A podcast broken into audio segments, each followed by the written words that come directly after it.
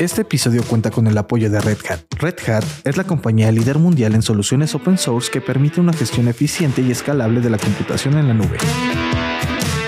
Visite www.redhat.com diagonales y conozca por qué Red Hat está liberando el potencial de la tecnología en el mundo.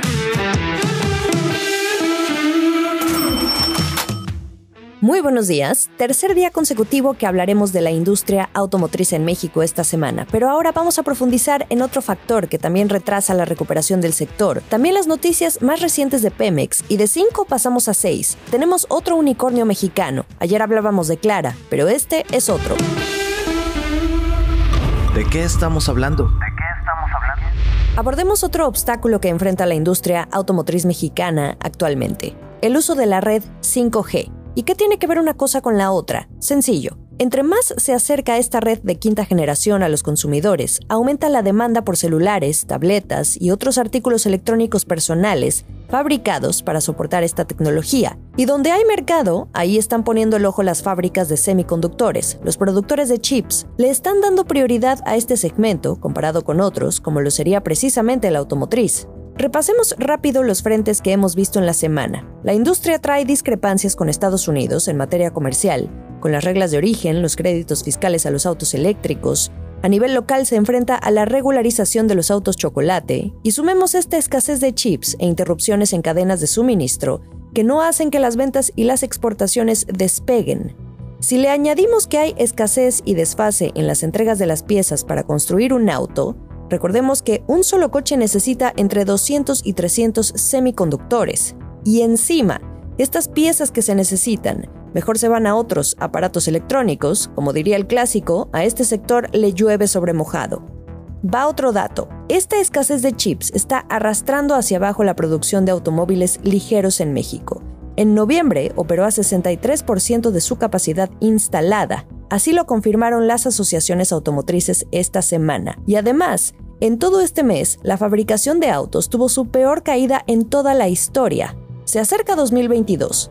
Pero aquí no habrá año nuevo o vida nueva. No es mi pesimismo, son las propias estimaciones de los representantes del sector, que ven este problema extenderse hasta el segundo trimestre. Estaríamos hablando de mitad de año. Si ustedes quieren analizar a profundidad la crisis automotriz en México, quiero compartirles la información ampliada y un par de gráficas que muestran estas caídas. Lo pueden encontrar en la descripción de este episodio. Acciones y reacciones. Desde el lunes tenemos nuevas noticias de las acciones del gobierno para ayudar a sanar las finanzas de Pemex. Lo que hay que saber, la Secretaría de Hacienda anunció el lunes una nueva aportación patrimonial hasta por 3.500 millones de dólares para realizar una recompra de bonos y así ayudar a la empresa a reducir su deuda y mejorar el perfil de vencimiento. ¿Y cuál fue la reacción a partir del anuncio? Bloomberg News reporta que los bonos de Pemex a 10 años, los que vencen en 2031 y son los de referencia, subieron 1,2 centavos a 96,5 centavos por dólar, esto redujo su rendimiento al 6.4%. Esto indica que a los inversionistas les gustó la noticia. Esto es el dato del día. Y hablando de Pemex, según unos documentos a los que tuvo acceso Bloomberg, la petrolera mexicana podría terminar pagando más del doble por esta refinería, unos 1.600 millones de dólares en lugar de los 596 millones que eran originalmente. Recordemos que en mayo, Shell anunció que vendería el 50% de su participación a Pemex. Esto rompería la sociedad que tenía una filial de Pemex, PMI Norteamérica, con Shell. Esto desde hace más de 30 años. Por cierto, este es un proceso que esperaba concluirse antes de terminar el año, pero la semana pasada conocimos que hay retrasos, porque el gobierno de Estados Unidos, específicamente el Comité de Inversión Extranjera, está analizando el efecto en la seguridad nacional de ese país.